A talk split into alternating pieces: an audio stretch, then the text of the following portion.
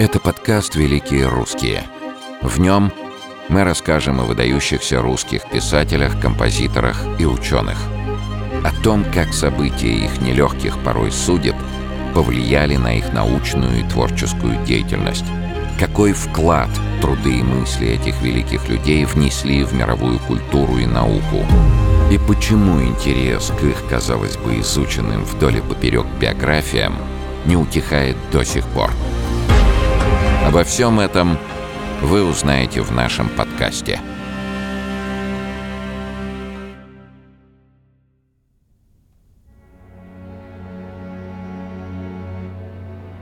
Бывают люди, в которых удивительным образом сочетаются сразу несколько разных ипостасей.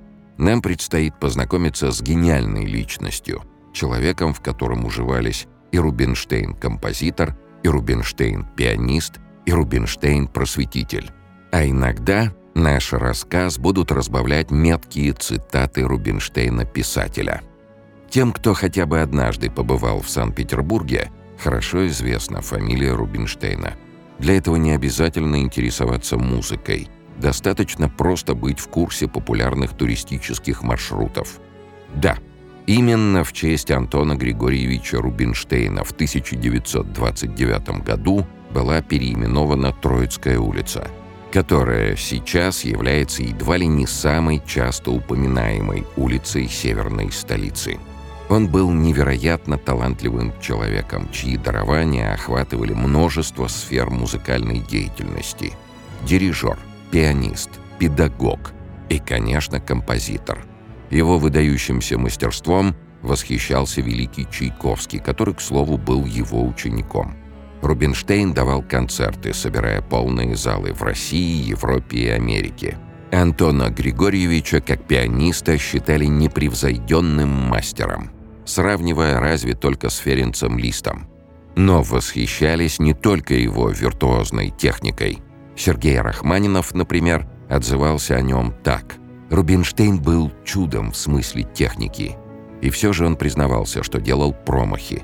Возможно, они и были – но при этом он воссоздавал такие идеи и музыкальные картины, которые смогли бы возместить миллион ошибок. Когда Рубинштейн был чересчур точен, его исполнение теряло какую-то долю своего восхитительного обаяния.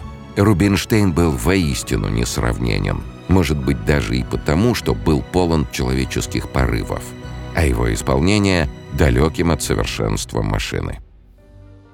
Любопытно, что он практически всегда выступал с закрытыми глазами. Он говорил, что начал так играть после того, как однажды заметил даму, зевающую в первом ряду. Неизвестно, правда это или нет, потому что ко всем талантам Антона Григорьевича можно смело добавить и литературный, приправленный хорошим чувством юмора. Из-под его пера вышла книга «Короб мыслей», которая состоит из метких афоризмов. Подробнее о ней мы еще расскажем – а сейчас просто приведем несколько цитат оттуда. «Красивые женщины не умеют стариться. Артисты не умеют вовремя удалиться со сцены. И те, и другие неправы. Искусство — это Ева, подающая молодому художнику яблоко. Кто вкусит от этого яблока, теряет рай своего душевного спокойствия и довольства. Виноват в этом успех. Это вкрадчивая змея. Туда, где ты желаешь быть хорошо принятым, ты должен являться редко. Клевета – столь же опасное оружие, как и огнестрельное. Не забывайте делать невозможное, чтобы достигнуть возможного. Рубинштейн и в обычной жизни был красноречивым и остроумным человеком. В рассказах о нем упоминается одна забавная история, а может быть легенда. Согласно ей, во время гастролей в Вене Организаторы концерта не хотели платить Антону Григорьевичу гонорар целиком. Тогда он сказал, «Хорошо, я согласен получить половину обычной суммы, но и играть буду вдвое тише обычного». Чтобы представить себе, как выглядел композитор, обратимся за помощью к писателю Александру Куприну. Дело в том, что Антон Рубинштейн стал прототипом персонажа из рассказа Куприна «Топер», и вот как автор описал его черты. Всего замечательнее было его лицо. Одно из тех лиц, которые запечатлеваются в памяти на всю жизнь с первого взгляда. Большой четырехугольный лоб был изборожден суровыми, почти гневными морщинами. Глаза, глубоко сидевшие в орбитах, с повисшими над ними складками верхних век, смотрели тяжело, утомленно и недовольно. Узкие бритые губы были энергичны, крепко сжаты, указывая на железную волю в характере незнакомца. А нижняя челюсть, сильно выдвинувшаяся вперед и твердо обрисованная, придавала физиономии отпечаток властности и упорства. Общее впечатление довершала длинная грива густых, небрежно заброшенных назад волос, делавшая эту характерную гордую голову похожей на львиную. Рубинштейн очаровывал людей не только своим талантом и внешностью, но и редким набором душевных качеств.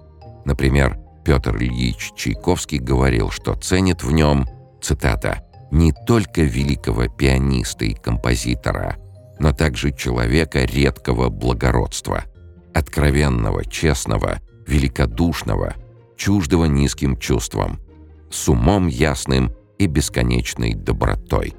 И это чистая правда. Рубинштейн активно занимался благотворительной и просветительской деятельностью. Антон Григорьевич стоял у истоков музыкального образования в России. Обладая прекрасными организаторскими навыками, он основал Русское музыкальное общество и стал инициатором создания первой в стране консерватории. Причем в консерватории он был и директором, и дирижером, и преподавателем. Рубинштейн имел еврейские корни. Много жил и гастролировал за границей. Нередко он был в состоянии, которое принято называть «свой среди чужих, чужой среди своих». Он говорил, «Евреи считают меня христианином, христиане — евреем, классики — вагнерианцам, вагнерианцы — классикам, русские — немцам, немцы — русским». Рубинштейн сочинил множество произведений в самых разных жанрах. Скорее всего, многие из вас хоть мельком, но слышали отрывки из оперы «Демон» или какие-то из его романсов, например, «Горные вершины».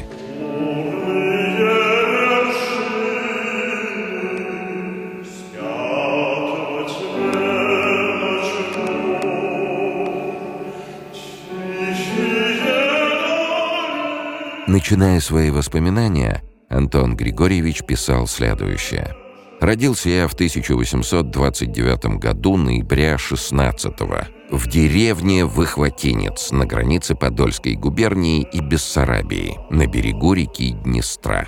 Деревня Выхватинец находится в верстах в 30 от города Дубассары и в верстах в 50 от Балты. До сих пор в точности я не знал не только дня, но и года моего рождения. В этом погрешили показания моей престарелой матушки, которая забыла время моего рождения. Но по последним документальным справкам кажется несомненно, что 16 ноября 1829 года суть день и год моего рождения. Но так как я всю жизнь праздновал день рождения 18 числа, то уже на седьмом десятке свой семейный праздник передвигать не приходится – Пусть он уже и останется на 18 ноября. Тем не менее, официальной датой рождения композитора принято считать 16 ноября. Антон Григорьевич был отпрыском обеспеченной еврейской семьи. Его отец Григорий Романович, купец второй гильдии, родился в Бердичеве, а мать, Калерия Христофоровна, она же Клара Левенштейн, происходила из прусской Силезии, была блестяще образована – говорила на нескольких языках и прекрасно разбиралась в музыке. У него был младший брат Николай и две сестры – Любовь и Софья. Все они так или иначе впоследствии будут связаны с музыкой. 25 июля 1831 года вся семья Рубинштейнов, а набралось ни много ни мало 35 человек, включая крохотного двухлетнего Антона, прошли обряд крещения в Никольской церкви в Бердичеве. После этого они смогли покинуть черту постоянной еврейской оседлости и переехать в Москву. Там его отец купил фабрику карандашей и булавок. Клара Христофоровна сначала сама стала заниматься с сыном музыкой, а затем нашла для него лучшего учителя в Москве. Александра Ивановича Виллуана. В то время обучаться музыке можно было только так. Музыкальных школ попросту не было. Разумеется, ни мама маленького Антона, ни Александр Иванович не могли предполагать, что на их глазах делает первые профессиональные шаги будущий основоположник Российской музыкальной школы, создатель первой русской консерватории, величайший композитор и исполнитель своего времени. С этого момента и началась история стремительного успеха юного вундеркинда. В десятилетнем возрасте Антон уже радовал публику своими впечатляющими выступлениями. В 1840 году Рубинштейн в сопровождении Виллуана едет во Францию, поступать в Парижскую консерваторию.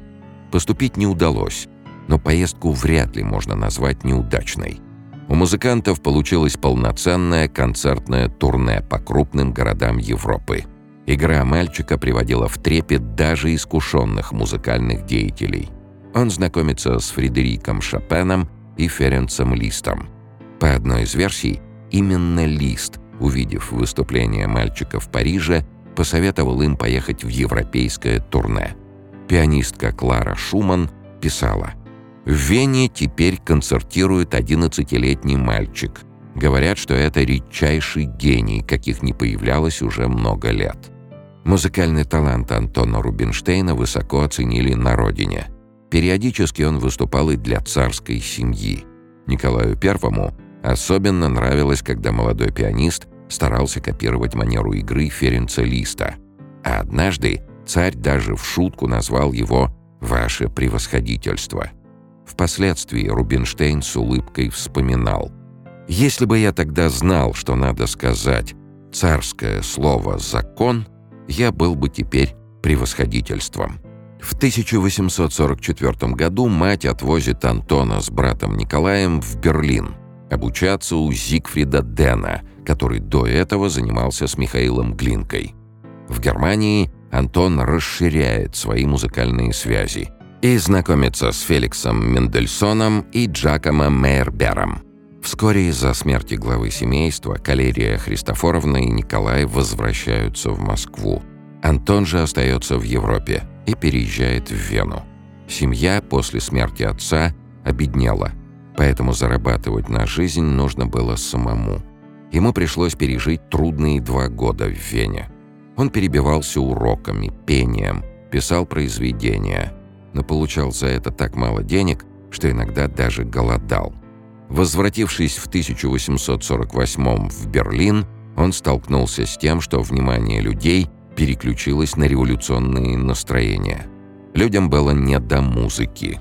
Его положение по-прежнему оставалось нестабильным, и он решил вернуться домой, где сразу же столкнулся с бюрократическими проволочками. Рубинштейн был ошеломлен, когда на границе у него попросили паспорт. За 10 лет разъездов он ни разу не задумывался о таком документе. Дело в том, что он выезжал из страны, будучи еще ребенком, тем более в сопровождении мамы, и, скорее всего, по ее документам. К счастью, ситуация разрешилась. Композитора в страну пустили. А вот коробку с музыкальными рукописями, которые он написал за последние три года, изъяли. По одной из версий, таможенники заподозрили, что сами рукописи — это шифровка, революционные послания. Только спустя несколько лет композитор наткнулся на них в одной из музыкальных лавок. Из-за конфискации рукописей на таможне про раннее творчество Рубинштейна теперь мало что известно. Исключение — это фортепианный этюд Ундина, опубликованный в Берлине.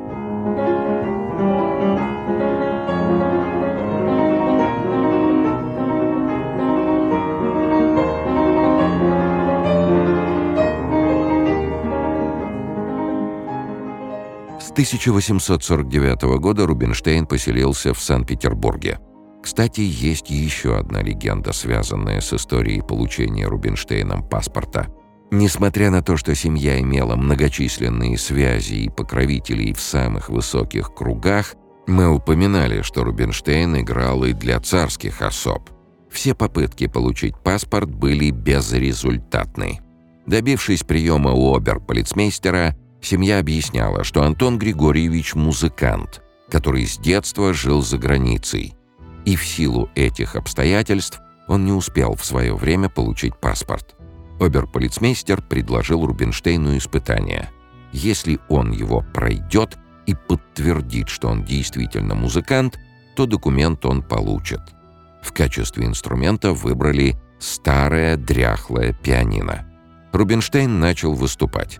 Он яростно колотил по клавишам. В этой импровизации он выплеснул все свои негативные эмоции. Инструмент, к слову, едва не рухнул от такого исполнения.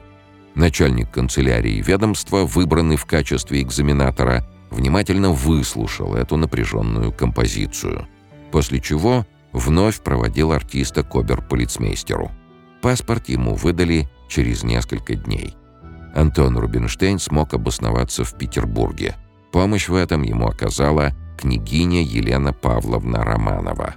Впоследствии он познакомился с рядом влиятельных русских музыкантов той эпохи, в том числе с Глинкой и Доргомышским.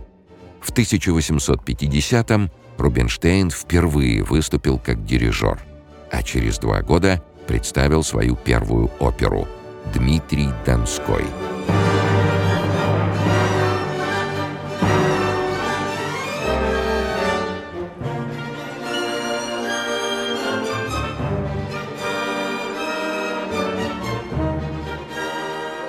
середине 50-х Рубинштейн вновь гастролирует за границей, а в 1858 возвращается в Россию.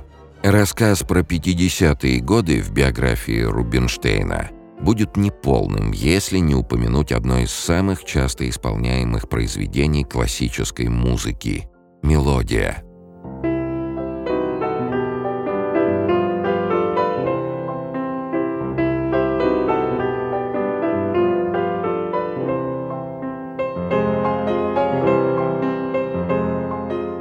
1859 году давняя мечта Антона Рубинштейна наконец-то осуществилась. Он смог создать русское музыкальное общество, которое стало предвестником открытия первой в России музыкальной консерватории три года спустя. В то время как такового музыкального образования в стране не было, и Рубинштейн, как никто другой, понимал его необходимость. Именно Антон Григорьевич был ответственен за превращение восприятия музыки из развлечения элиты в учебную дисциплину. Он писал, «Возможно ли, что человек, выбравший музыку своей профессией, не признается обществом быть только музыкантом и никем иным? Сотни лет существуют профессии художников, артистов, но не музыкантов. Он основал два крупных учреждения, способствовавших развитию музыкального образования в России. На открытии консерватории он произнес речь, в которой говорил об учащихся. Проникнувшись этим чувством, они должны работать так, чтобы, недовольствуясь посредственностью, стремиться к высшему совершенству. Должны не желать выходить из этих стен иначе, как истинными художниками – только тогда они будут в состоянии приносить пользу своему Отечеству и самим себе и делать честь их образователям. Да будемте работать вместе, будем помогать друг другу, будем стараться дорогое для нас искусство поставить на ту высоту, на которой оно должно стоять у народа, столь богато одаренного способностями к музыкальному искусству. Будем те смиренными и неутомимыми служителями того искусства, которое возвышает душу и облагораживает человека. Впоследствии эти принципы, заложенные Рубинштейном, стали сутью музыкального образования нашей страны. Рубинштейн не только руководил консерваторией, но и сам преподавал. Сохранились воспоминания очевидцев о нем как о строгом и требовательном преподавателе – так, например, однажды между ним и нерадивым студентом произошел такой диалог. Раздраженный Рубинштейн возмутился. «Так, мой дорогой, вы можете играть на именинах у своей бабушки, а у меня на занятиях будьте любезны работать с полной отдачей сил, как настоящий музыкант. Да к тому же еще мой ученик. Скажите, а ваша бабушка жива?» «Нет», — ответил растерянно студент. «Часто ли вы играли для нее на фортепиано?» — спросил Рубинштейн. Студент ответил, что часто. Теперь мне совершенно понятно, отчего бедная женщина так рано покинула этот мир. Рубинштейн часто посещал немецкий курорт Баден-Баден. Один из таких приездов стал для него судьбоносным. Он встретил там свою будущую и единственную супругу – княжну Веру Александровну Чекуанову. Супруги поженились в 1865 -м. В браке родилось трое детей – Яков, Анна и Александр. Семейная жизнь Антона Рубинштейна – не самый глубоко изученный фрагмент его биографии. Зато многое известно, например, про его младшего брата Николая Рубинштейна, который вошел в историю в первую очередь не как композитор, а как пианист и дирижер. Однако здесь хочется вспомнить цитату его старшего брата. «Воспроизведение — это второе творение, Обладающий этой способностью сумеет представить прекрасным сочинение посредственное, придав ему оттенки собственного изображения. Даже в творениях великого композитора он найдет эффекты, на которые тот или забыл указать, или о которых не думал. Николай Рубинштейн основал в Москве вторую русскую консерваторию и стал ее первым директором. Вернемся к старшему брату – в 1871 году он пишет оперу «Демон» по одноименному произведению Михаила Лермонтова. Опера подверглась жесткой цензуре и была поставлена лишь спустя 4 года. Но как только это произошло, свою порцию славы получили и композитор, и задействованные в ней певцы, такие как Шаляпин, Тартаков, Штоколов.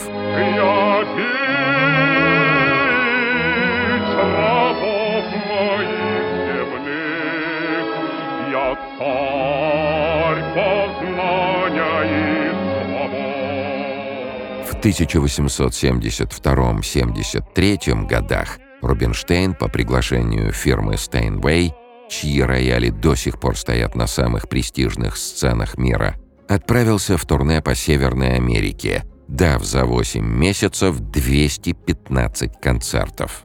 В качестве вознаграждения он получил неслыханный для того времени гонорар – 80 тысяч рублей. В автобиографии он написал «Часто нам приходилось давать по 2-3 концерта в день, переезжая из города в город.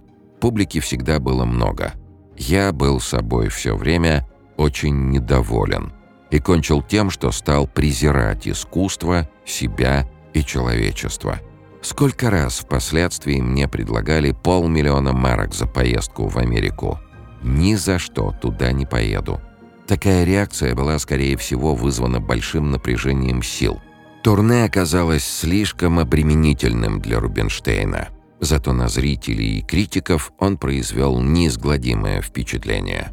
К тому же он смог оказать огромное влияние на местную фортепианную школу. Рубинштейн стал первым русским пианистом такого уровня, выступившим в Америке. Концерты проходили с ошеломительным успехом.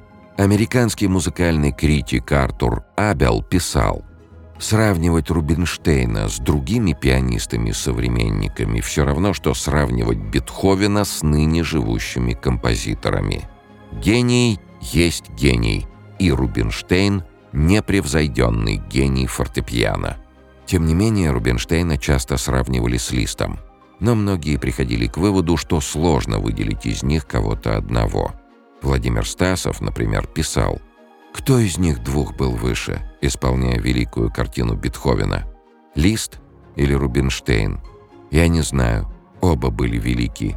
Оба несравненно неподражаемы во веки веков, навсегда». Сам Лист, в свою очередь, однажды сказал – Рубинштейн — одно из блистательных явлений фортепианной виртуозности. Он будет моим преемником. Помимо восторга в публике и положительных отзывов критиков, Антон Григорьевич привез из американского турне солидный гонорар. Он вспоминал. «Заработок в Америке положил основание моему материальному обеспечению. До тех пор его не было. Только после Америки я поспешил приобрести недвижимость, собственность дачу в Петергофе. Поселившись там, Рубинштейн решает на какое-то время перестать зарабатывать исполнительским мастерством и сосредоточиться на сочинительстве. В Петергофе им было написано много произведений, в том числе «Четвертая симфония».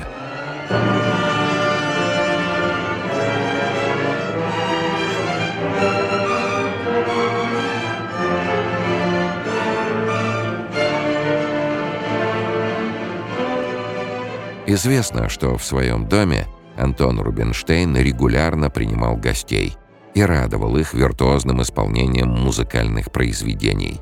Те, кто бывал на его домашних выступлениях, отмечали, что вершину исполнительского мастерства он демонстрировал именно на них. Владимир Стасов писал «Из третьей комнаты я услыхал несколько могучих аккордов его на фортепиано. Лев разминал свои царские лапы. Вся зала замерла. Наступили секунды молчания. Рубинштейн будто собирался, раздумывал. Ни один из присутствовавших не дышал, словно все разом умерли, и никого нет в комнате. И тут понеслись вдруг тихие важные звуки, точно из каких-то незримых душевных глубин, издалека, издалека. Одни были печальные, полные бесконечной грусти, другие задумчивые, Теснящиеся воспоминания, предчувствия страшных ожиданий. Что тут играл Рубинштейн? То с собой унес в гроб и могилу. И никто, может быть, никогда уже не услышит этих тонов души, этих потрясающих звуков. Надо, чтобы снова родился такой несравненный человек, как Рубинштейн, и принес с собой еще раз новые откровения. Я в те минуты был беспредельно счастлив. Будет в корне неверным создать у вас впечатление о том, что в жизни Рубинштейна были сплошные признания его заслуг.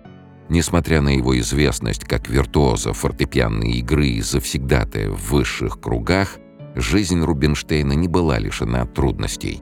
Биографы упоминают, что его композиторский стиль шел вразрез с творчеством могучей кучки, что нередко приводило к спорам между ними – примеру, музыковед Борис Асафьев выступал с довольно острой критикой композитора. «Талант у него большой», — писал он. «Налицо сила и темперамент, способность к широким ораториальным генделевским концепциям и театральному оперному сочно-декоративному письму, несомненное чутье Востока». Но все это тонет в неспособности организовать и концентрировать свои же намерения – Опера «Купец Калашников» также является не самым радужным моментом в творческой биографии Антона Григорьевича. Премьера оперы в России с дирижированием самого Рубинштейна прошла с большим успехом. Однако вскоре она была запрещена. По одной из версий, из-за того, что император был против сцены казни Калашникова. По другой — из-за того, что влиятельный министр возражал против декораций, включавших иконы —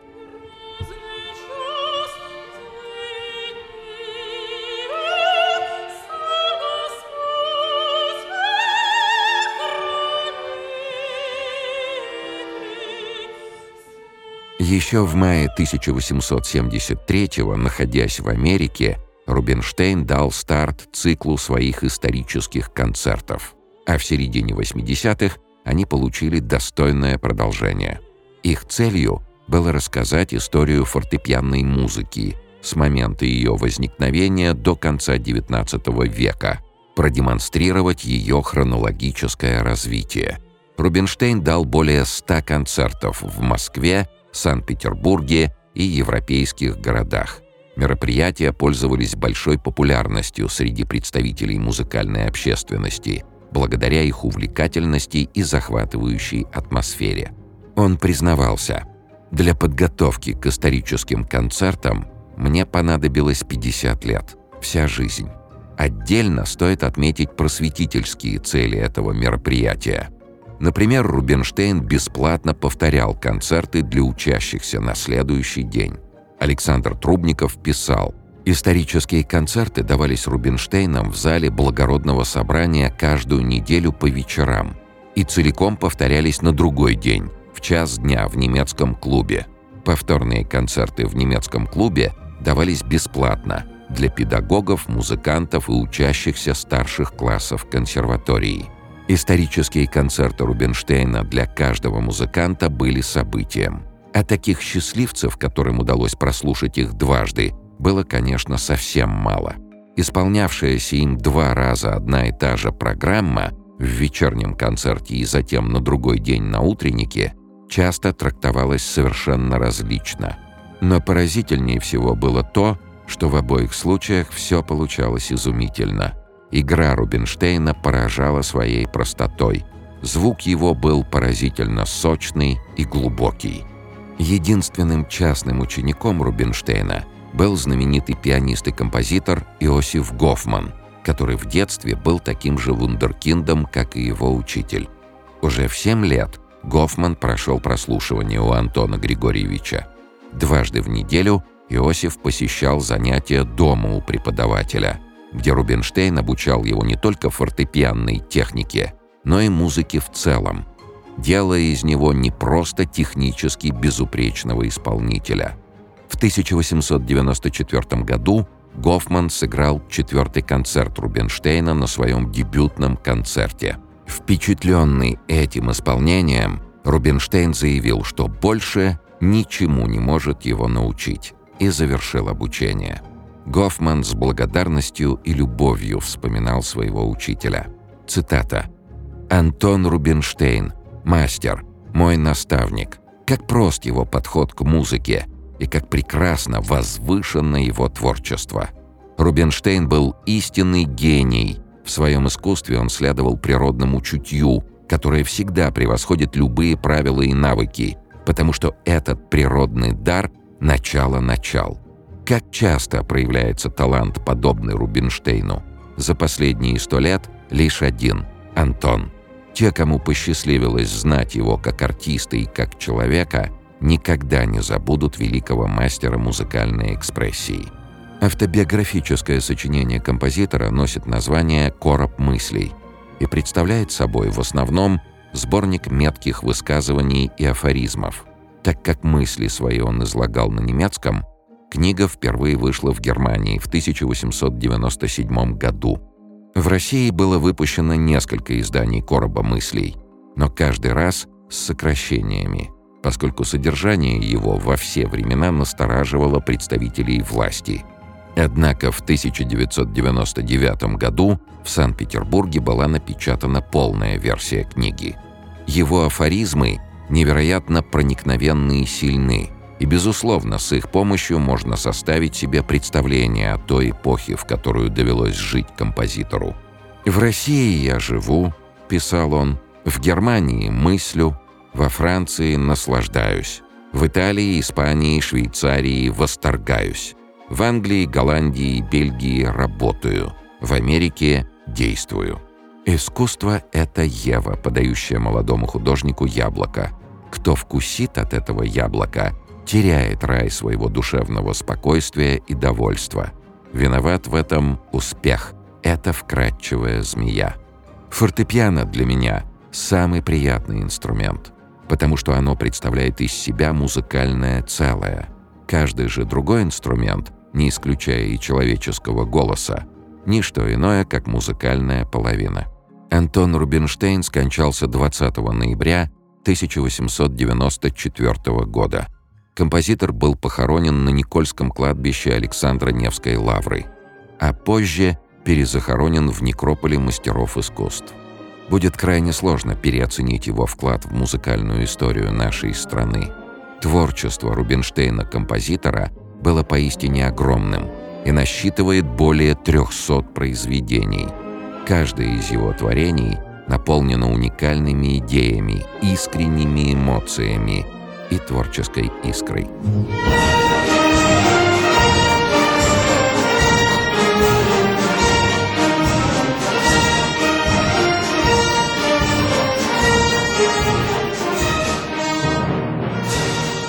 Александр Трубников писал, популярность его была так велика, что выражение «так играет Антон», «так дирижирует Антон» или просто «так сказал Антон» были совершенно естественными. Все понимали, что речь идет о Рубинштейне. Я могу смело сказать, что более популярного в то время человека, чем Рубинштейн, в артистическом мире не было. Нередко его ругали как композитора, как общественного деятеля, как человека, но его гениальности как пианиста никто не отрицал. Мнение всех о Рубинштейне-пианисте было одинаково восторженное. Я сам слышал из уст Петра Ильича Чайковского такую фразу «Я завидую таланту Рубинштейна». В завершении хотелось бы упомянуть еще одну цитату Антона Григорьевича. «Бывают люди, которые со своим образом мышления слишком рано появились на свет, и такие, которые появились слишком поздно. Первые мученики, последние неудачники. Попасть на свет в свое время. Вот в чем штука. Только немногим это удается. Антону Рубинштейну это, к счастью, удалось.